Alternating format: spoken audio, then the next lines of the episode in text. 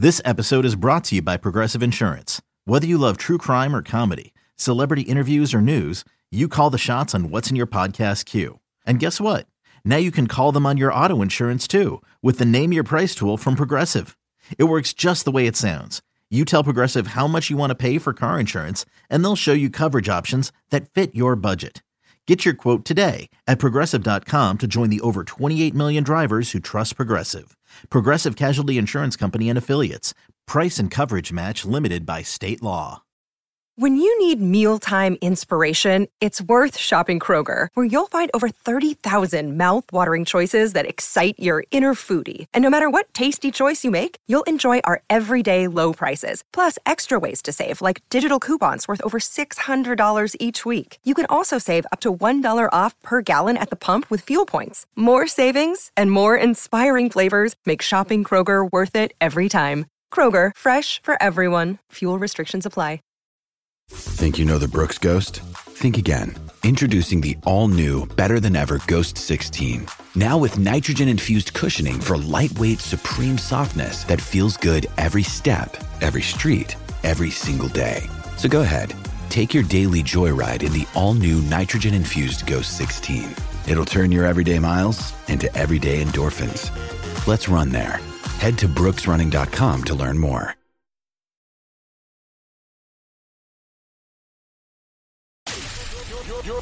You're listening to the podcast for all of the news, notes, and breakdowns for your Ohio State Buckeyes. This is Sons of the Shoe with Nick Wilson and Spencer German.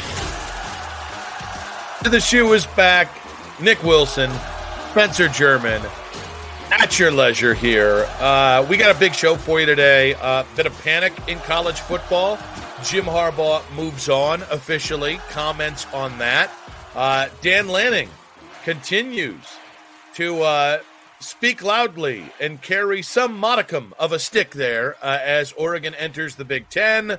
But as always, we are a new podcast. We will perpetually be a new podcast. Please make sure to follow the show wherever you get your podcast, Apple, Spotify, the free Odyssey app, of course, 923thefan.com. And if you're watching us on 923thefan's YouTube channel, please make sure to subscribe. And always leave your comments in the message. We love seeing your comments. Radu always mentions in there. We got, I think, Jim's in there. Doug's in there. Pepe's in there. We got a lot of people in the mentions. Love to see you guys. Spencer, how you doing, bud? Can't complain. Happy to be back. I know it's a little Batman and Robin situation here in the words of Jim Harbaugh, you and me. So always happy to be on this with you. Well, I need to know what the Batman Robin situation is. You didn't hear? Oh, like who's who? You're saying who's who? I know what Jim said, because if you're referencing Jim Harbaugh saying he wants the relationship with the Chargers GM to be Batman and Robin, which I think is probably he needs to think more about what that dynamic is. I think we're like Batman and also Batman. Like I think you need to give yourself more credit, because in this case, I thought you were referring to yourself as Robin. You are so much more than Robin. Well, the way Jim sort of mathed it out was during the season, I think he's Batman and Ortiz is his Robin. And then they sort of flip roles in the off season is the way that he worded it. So. Yeah, I'm sure Jim's really cool with being with being Robin at any point. He seems like a guy that likes to be the guy riding in the sidecar, not driving the cool motorcycle. I know we're going to talk about some of his comments a little bit later, but in relation to that comment specifically, it was interesting because he made a point, like he was kind of talking and then like had this side thought where he was like about the hiring of the GM process and who's going to have control of things. And he like threw in like, not that I had any say. He was like, not that I had any control in who was being hired as GM. Like, or that I was part of the process. Like he made it sound like it had nothing to do with him. It was all the powers that be and the Spanos family. And he just was along for the ride, which I thought was kind of funny. You got to love it. And I do think Jim Harbaugh is going to be the greatest friend the NFL media ever had, because that guy can't stop making headlines when he opens his mouth. And that is really the antithesis of a lot of NFL coaches. I mean, the NFL loves hiring guys who say nary a damn thing. So I will have more on Harbaugh there, but we also heard from Ohio State head coach Ryan Day this week, and his first comments on the hiring of Bill O'Brien. And, you know, I think something that, one, I want to get to the thing that I do think is true that he said, because everything else I think is kind of negotiable about why they hired Bill O'Brien. But, you know, in terms of him giving over play calling duties to Bill O'Brien, one of the things he made sure to say in a radio appearance here in Cleveland was, you know, I wasn't just going to do that for anyone. And I think, to me, you know, if Ohio State fans listen, you never know if these hires are going to work out because there's so many things that go into them. And this is a pivotal year for Ryan Day. So working out, I mean, you could win 12 games and still get fired. Like that's the kind of pressure that's on Ohio State. But when he said, you know, I wasn't going to hand off play calling to just anyone, I think that does kind of reinforce that Ryan Day feels like he got a big game. He caught a big game when he reeled in Bill O'Brien, and that, you know, if it was Liam Cohen or Jason Candle or a guy who didn't have experience at this specific level with this specific kind of pressure. And that's the thing we always sleep on with these coordinator hires is the kind of pressure at Ohio State is different than at Kentucky. It's different than if you're the head coach at Toledo. I think that was really telling, him saying, you know, I mean, it had to be the right person if I was going to hand off play calling duties. Yeah, I think that, and I think his point is sound. Like if it's kind of along the same lines that we talk about with the Browns, where Kevin Stefanski, I guess, is mulling over the same decision with the new OC that they brought in. And it's just kind of, you trust yourself until you kind of feel like, okay, it's time. And that you're only going to hand it off to the right person. I think, like, for Ryan Day's sake, I think it's good that he's kind of going about it this way, though, where he's reassessing things and saying, how can we get better? How can I get better? How can I sort of take myself out of being the primary play caller and be able to focus on other things throughout the game? And I think that just speaks to how this offseason in general has played out, where you've had just decision after decision after decision that seems like Ohio State is truly going all in and trying to achieve the things that they've fallen short of in recent years. And I don't know how you can't have any perspective other than, okay, Ryan Day is really thinking things through here soundly. I understand there's going to be people who hate Ryan Day, and we've talked about this a bunch already. There's going to be people who at every turn just try to disparage any decision that he makes. And we saw it with the Bill O'Brien decision. As soon as that news came out, I thought it was a great decision. I thought it was a great move. And I was shocked to see the number of people, yes, it's social media, which is not always the best gauge of how everybody's kind of feeling about things. But there were so many people on social media platforms who were saying, I can't believe they picked this guy. Like, what has he done? He's never won a championship. He's never won a Super Bowl. And all his stints in college and the NFL. Like, what's up with this guy? But I think it to me, just speaks to Ryan Day's assessing everything and trying to go about this the right way. The other thing I'm surprised, I don't know that a lot of people picked up those comments necessarily, but I don't want to say it sounds like this, but I know people are going to take it this way, that him saying he was only going to do it for the right person.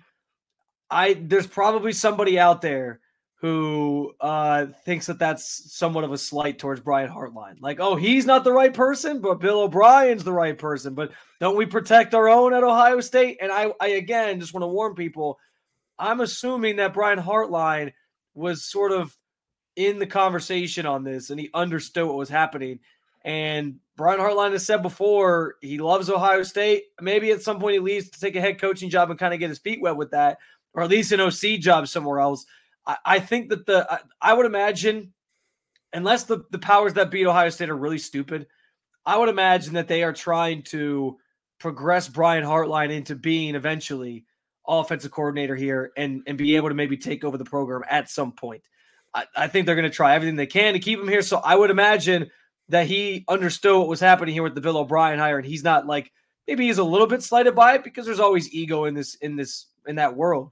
But I think he at least can find salt. Like, we haven't heard anything about him being like upset with the organization or thinking that he needs to get out of there, that his opportunity is now over. So I don't know. I don't look at it that way, but I'm sure there's some people who will. Yeah, I think the Brian Hartline thing has become a panacea or like almost a tell, actually. that you just don't like Ryan Day. Guys, if Brian Hartline had a problem with this, Brian Hartline would have left. Like, Brian Hartline doesn't need the money. Brian Hartline had a pretty successful, almost decade-long career where, like, he's doing this because he loves Ohio State.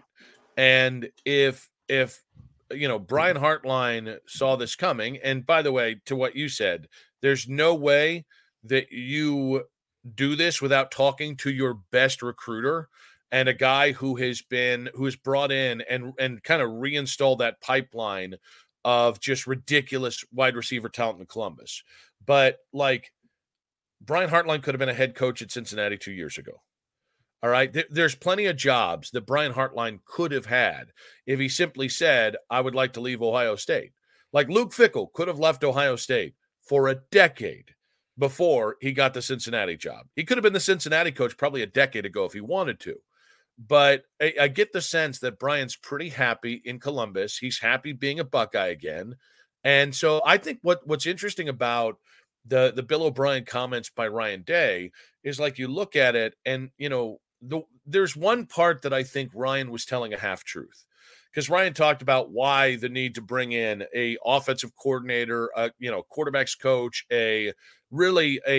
somebody to run the offense. And he talked about the changes in college football and how the priorities of a head coach have changed. I do think that is part of this. So I think it's more of a half-truth than a mistruth or a lie. Let's also be honest. Like, the other half of this is that people thought you were maybe spread too thin and your in-game decisions. Like, we talked about Ryan not having a play-calling personality, and I think it just got to a point where it was a way to buy you more time and to just change. Like, listen, when you don't meet expectations, and as high as they are, as insane as they might be, the expectation is beat Michigan, go to the playoffs, and have a chance to win a national championship. And you've not consistently done that the last 3 years. The best thing you can do is keep trying to change in increments. And, like, yes, this is a big change, but it's one side of the ball he's changing. You know, previously he changed the defensive coordinator. Now they're going to divvy up the special teams coordinator across a couple different people. But, like, this was the next logical thing to do of, well, I was wrong on our quarterback this cycle. Well, the offense is kind of what let us down. Well, let's bring in another voice. Let's bring in somebody from the outside so people see that I'm willing to change. I think it was equal parts. Well, college football's changed, and I think it's equal parts that Ryan Day realized him as the play caller, him as the OC, put himself in harm's way and probably wasn't doing himself any favors, and that giving the optics of I'm going to be the CEO coach is probably a little more manageable than I'm going to be the do-it-all coach. You know what else is funny about this is almost like a next-level decision. Like, this is the stuff you talk about NFL coaches doing, right? Mm-hmm. You're an offensive coach. You get a job, and are you going to give a play calling, or who's going to call the plays? And it's the same thing if you're the defensive coach. Sometimes the defensive coaches still call the defense. Sometimes they give it up to somebody else, and they focus on some of the big overarching things on game day. So this is that type of move. And what I find funny is, well, I think it bears the question, like, what does this mean for Ryan Day in terms of going to the NFL again? Because there's every year we get the reports and things that he has his eyes at some point getting back to the NFL. We know that's where his background was based before he hooked up with Urban Meyer during Meyer's tenure to come be the offensive coordinator or the quarterback's coach, then the offensive coordinator, all that. But so I'm curious, like, what this means for him, like, big picture, if this is almost him sort of conceding, like, if I'm going to make it at the next level, I have to try to show that I can do this here, and I have to take a step back and be okay with that. And so he's kind of changing not only for the betterment of Ohio State, I think, this upcoming year, but also for this idea that, like, maybe he's trying to find that path out of college football at some point. And so this is a positive thing in terms of him molding and changing and evolving for the betterment of the game and for just that next level job that could come his way. But I also think what's funny about that is envisioning if that were to happen, like, say Ohio State goes out this year, Ryan Day in this I don't want to say reduced role, but the role where he takes a step back from play calling, gives that up. He's willing to concede that, and he's more the CEO. He goes out. They beat Michigan. All right, box check. They go out. They win a national championship. Box number two checked. And then he ends up being a hot candidate next year for an NFL coaching job, and he leaves. What's the reaction going to be from Ohio State fans? Because it's going to be hilarious to me if we go from this year, everybody and their mother being like, get this guy out of here, he can't coach, but then he does all the things that people have asked him to do. He's getting criticized every step of the way, like, well, this is another reason why he's not a good coach.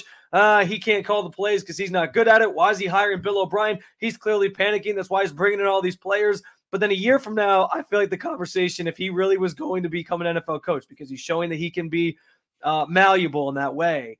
Ohio State fans, I feel like the reaction will 100% be, well, why is he leaving? What are we going to do now? Oh, no, who's going to be our coach? Like the freak out, the spin to freaking out will be absolutely hilarious in a year from now if that were to happen.